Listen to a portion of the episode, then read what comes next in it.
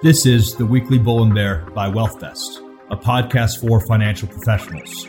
Each week, Drew Dokkin and Grant Collins will have an in-depth conversation on what's happening in the markets. Hello, everybody. Today, we are recording on June twenty-ninth. We got the fourth coming up. Um, things are kind of slowing down a little bit.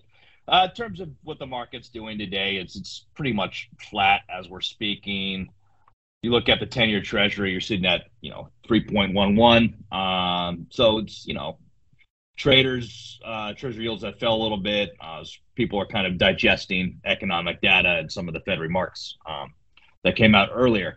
Uh, there's a lot to make of, you know, when we're looking at earnings coming in the next twelve months um, and a variety of other metrics. So, Tim, I'll, I'll kind of open it up for you to discuss what's on your mind and what we should be looking at this week in particular. Yeah. So just along the lines of the two things that you mentioned, the Fed and earnings, why don't we start with the Fed?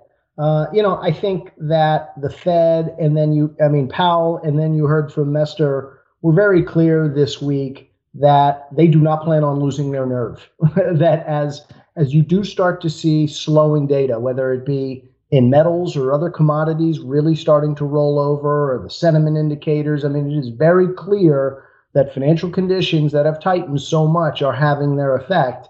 But, you know, labor market is still incredibly, incredibly tight. And that is one part that they have to get. They have to get to the point where you are seeing some negative non-farm payroll prints, where you're seeing the weekly numbers start to move higher. They are not going to lose their nerve before that happens. And I think that's probably still a little ways off. And, you know, you heard Powell say it this week that you just can't lose control. You can't lose uh, credibility. Mester made the same comment. And I was reading the economic report that comes out annually from uh, the Bank of International Settlements, which is kind of the, um, it's it's it's sort of the central bank for all the central banks. Uh, it is controlled by all of the global uh, monetary institutions, and they do a, a really interesting economic analysis. And they said the same thing, like the the the the federal monetary authorities all over the world cannot let themselves lose credibility by falling further behind the curve. You absolutely have to tame inflation. Uh, you can't stop early. If you stop early, and everybody talks about Arthur Burns and all that, and I don't know enough about Arthur Burns to really talk about him so badly as everybody likes to do, but like, It, it seems very clear to me that it's not just the Fed, but monetary authorities globally uh, have got religion that we are not going to lose our nerve and we are not going to stop early. So those who believe that the Fed is going to get to two seventy-five, three and stop there and see what's happening, I think those people are, are you know, wishful thinking, and I think they're going to be wrong. I think we learned that as an important lesson this week. I think the most interesting interview that I saw this week was uh, there's a woman named Lisa Shallet, and she's the chief investment officer for the wealth management division at Morgan Stanley.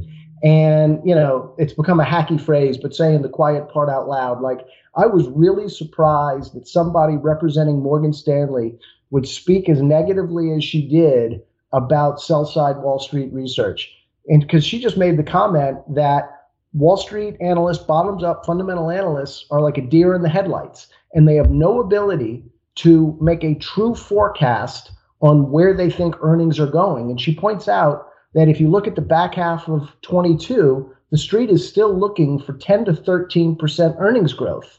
And she, uh, I, I, the quote that she said, it's horrifying that there is so little proactivity from the bottoms-up analysts. Uh, and it calls into question the value, their value proposition, because it's just not very happy. It's just not very helpful. Now, as you know, I've spent the last six or seven years of my life helping to run a research department, and people just need to understand that research analysts are not macro analysts. They are, for the most part, going to take the earnings estimates, and they are going to be right around where consensus is, and consensus is going to be right around where the company wants them to be. If you're if you're a research analyst and you want to make a macro call and you want to take numbers twenty percent below where the Street is in, in the out year, trust me, you're going to have a problem with your bankers. Trust me, you're going to have a problem with your boss. It's just not how bottoms up Wall Street analysts work. If you want to say I'm I'm a little more bearish than everybody else, and you've got to sell, it, it, and you've got one of those rare sells, more likely you've got a neutral. Maybe you'll go a dime below the street or something like that. Or if you're really bullish, you'll go a dime above the street. But you're not going to quote unquote screw up consensus by having a way out there number that's driven by a macro view, even if that macro view is really kind of hitting you over the head right now. It is no longer, oh boy, that guy's really bearish, to claim that he thinks we're going to be in a recession in the back half of this year or in twenty twenty-three. That really has become the, as I say, the academic or the governmental, the non-Wall Street consensus opinion that kind of, of course, we're going to be in a recession. That's what financial conditions are doing. That's, that is the direction that we're heading. That's what doc, Doctor Copper is telling you. That's what the sentiment indicators are telling you. So anybody who is out there saying, oh, the market's starting to look cheap, well, that may be off of a two thirty, two forty earnings number. But don't forget, before we went into the pandemic, I think street numbers looking at nineteen were about one hundred ninety. And generally, historically, when you have a recession, earnings revisions are more than more than twenty percent. So that puts you right back towards kind of that one ninety, two hundred number. And then all of a sudden, the market doesn't look quite as compelling. Well, and you even brought up the point in your blog this week, right? It's the Fed's got a dual mandate. They've got one of that mandate's way more secure than the other. I mean, you're still looking at labor markets that looked as good as they have since the sixties. Mm-hmm. On the other side, you have these screaming inflation numbers. Uh, and when you're looking at a Lending Club report that just came out, you've got roughly one hundred fifty million adults, or fifty-eight percent of Americans, who are in a paycheck-to-paycheck situation. Yeah. Yeah. It, it is kind of amazing that you could be in full employment mode like we're in, and we are in super tight full employment. Jobs opening and jolts and all these numbers, they are still right around the highs, and they are right around, in many cases, all-time highs. But real wage growth, because of commodities, because of oil and gas, because of food prices, and because of rents, um, and, and, and, and when I, and, and but anyway, they're still negative. So even though you have full employment and even though you have wage growth, you don't have real wage growth. And the fact is, is that, you know, we're coming off of a period where you had this incredible wealth effect of rising stocks and rising crypto and rising checks directly from the government. I mean, if there's one thing that economists learned, is that it's really stimulative to not trickle money down, but to send money directly to people. Well, people tend to annualize the good times. They, they they tend to believe that, holy shit, this could last forever. I'm I'm really good at picking stocks. I'm really good at picking uh, cryptocurrencies. Uh, and and yeah, I guess I'm a little wealthier because of the government checks, but it's probably because I'm doing something right too. Obviously not the case. Don't forget, as we get into um, having to pay taxes for this year, you got to pay all of your capital gains from twenty twenty-one. Even though in many cases you've lost a lot of that money in twenty twenty-two. So I do think that this is one of those situations where it's not just the fact that the fiscal stimulus has been spent. I think that you're starting to see pain in the consumer sentiment indicators, uh, which they do bifurcate by low end, high end, are really starting to show weakness up and down the income spectrum. And as you've pointed out, even people making well over one hundred thousand dollars in many cases are living paycheck to paycheck. So let's talk about the recent bank stress tests. And you had thirty-four lenders, more than one hundred billion dollars in assets, the Fed oversees, um, looking at maybe a combined six hundred twelve billion dollars in losses for to look at a hypothetical severe downturn. Um, numbers coming from the Fed. So, I mean, where do we think stress tests are? I mean, after oh eight, there's been a lot of, obviously, credence placed on them, and there's a number that we discuss a lot more uh, just just because of lived historical experience. Yeah. Uh, and, and, and what do they look like right now? What should we make of these numbers? Yeah, I, I, I look, this is why uh, the best and deepest capital market environment in the world, the United States, uh, has powerful regulatory regimes, because you learn from your mistakes. We learned from the great financial crisis of oh eight, and you've taken leverage in the system down, and the banks are much healthier than they were. Uh, so, you know, I, I, I, I sound, I know, incredibly bearish and consistently bearish, but there's one area where we are not going to have a repeat of real potential insolvency of the banks if we do go into a recession. I, I, I tell you, the, the, the interesting dynamic, I was just talking to a buddy of mine who's in the high yield world, and obviously this, the business has slowed down there. There's just much less issuance. You, you're going through a whole new uh, price discovery process as high yield blows out. You know, triple B's made uh, new highs, new wides uh, this week. You're really seeing a breakdown in high yield. But the big banks are losing a lot of share to the world, the shadow banking world, the private equity world.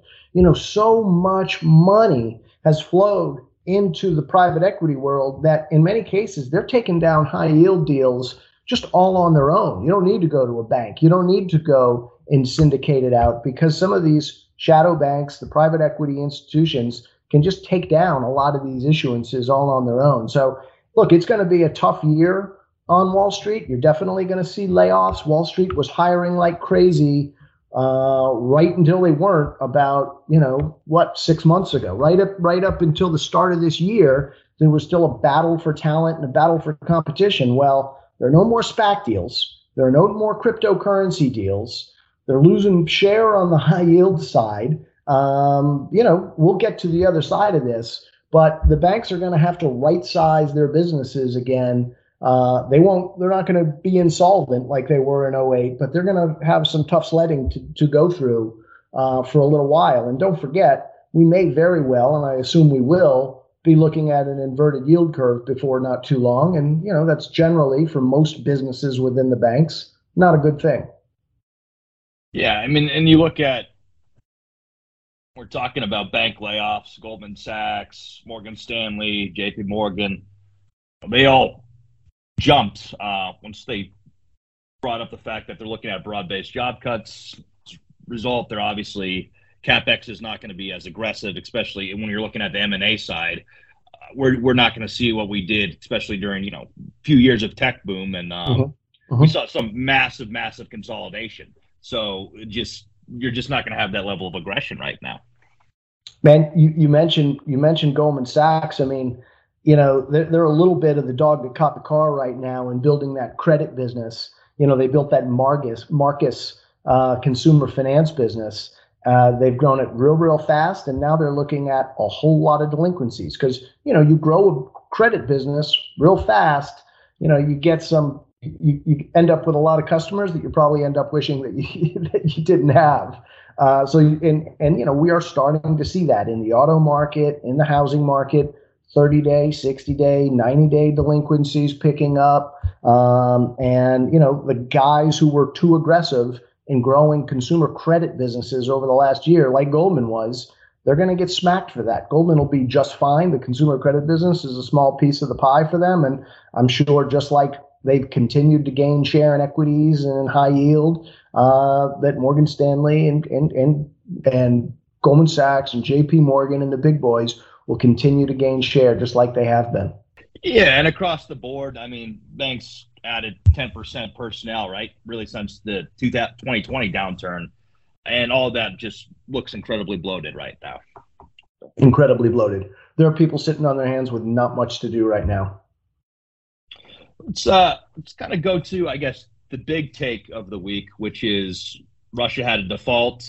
Uh, last time that occurred was with the Tsar in nineteen seventeen during the Bolshevik Revolution. So actually what happened was that last time that happened, it predated the U S S R. So you're looking at a sovereign Russia uh, right around World War One. Um, I, I've been surprised with commodity prices. They've been able to absorb a lot more shocks than I thought they would have. Uh, you know, I, I think some people figured they would have defaulted a month or two ago, but it, it's, it's happened now. Um, they have, you know, this this grace period. W- what do we make of it? Uh, you know, it all comes down to the resolve of the Europeans. You know, it's so we're we're having this conversation on June twenty-ninth, and it's plenty warm in Germany. Uh, what does it look like as we get to October and November? Uh, you know, and and Russia's really starting to choke the gas. Can Russia afford to choke off the gas? Can Germany and other Northern European nations afford not to import Russian oil and gas? Um, you know, and and then and then you continue to have the the the, the grain export issues, which is causing, you know, higher grain prices. Uh, and while grains have been coming in in the developed world, you know, you are going to likely see, unfortunately, all kinds of shortages of grains uh, and real humanitarian issues in the developed world, where a lot of Ukrainian and uh, and and Russian grains go. You know, the other thing that I think people have to keep an eye on is, if we're talking emerging markets here, is the impact of the strong dollar. Because don't forget, so much of the strong dollar uh, has an impact on emerging market economies who have dollar-denominated debt. So as we go into a global recession, and, and you're talking about emerging economies with dollar-denominated debt, that is a big double whammy. And I do feel like as Japan, uh, the you know the the the, the yen makes all-time lows uh, versus the dollar. Uh, maybe not all-time lows, but I think fifty-year lows versus the dollar. Um, and you see emerging market currencies really break down versus the dollar, and yet they've got debt denominated in, in dollar. It just it feels to me like there is a you know a secondary effect, and a really negative and dangerous effect that could that could make the global recession feel even deeper. And the question is, do you start to get defaults away from just Russia? Uh, and you end up with emerging market defaults. I mean, I, I say one of the most interesting things coming out of what emerging markets have considered is that you've got Thailand, Indo- Indonesia, and Vietnam, and several others contemplating, is, look, let's create an A S E A N-denominated currency, mm. give us one central bank, uh, you know, and, and then the, you know, the uh, Thai baht and everything else is going to be able to, they'll give up independence, but they'll be able to absorb a lot more shocks uh, when you have situations like geopolitical situations like this that just get completely out of control. And yeah. I mean, obviously that was the case in the late nineties, right, with the Asian banking crisis. So I think it's probably well past due, but creating probably more centralized banks across a swath of these emerging markets might make sense. Yeah, and, and and you know, I think that uh, the United that's something the United States should absolutely support uh, because it helps strengthen those entities as trading partners. And as we want to uh, diversify supply chains away from China, we should uh, we should be supporting Indonesia, Malaysia, Vietnam, Cambodia, all of those countries uh, that are important trading partners of ours to be in even a better position um, from a currency standpoint. And uh, I mean, let's let's kind of end the conversation on what else do you have on your mind? Uh, we're coming into July fourth. Uh, we we won't have a podcast this coming week uh, for all listeners, just because it's you know it's this and Christmas, right? But um, I, I think, yeah, that's what are you kind of looking at? Yeah. I mean, you know, I, I think I'm starting to to look at uh, what is the wealth effect really going to be uh, from the breakdown of equity markets and the crypto markets, and more importantly, what is the wealth effect going to look like when housing starts to come in? Because you know that was really what killed us in oh eight uh, was the wealth effect uh, post uh, housing coming in, and and I do have uh, a view that look, housing is an inherently leveraged asset class, and your cost of capital just doubled, and it just doubled in a very short period of time.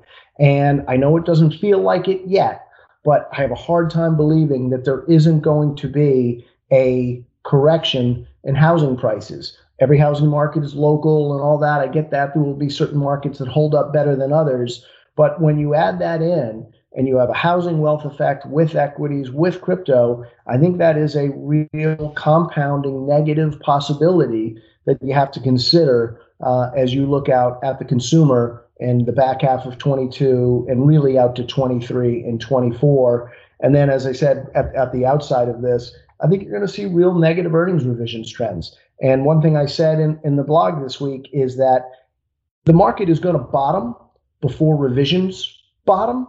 but revisions haven't even really started yet. So we're not bot we're not bottoming until you at least have some idea of of of where corporate earnings are going to bottom out.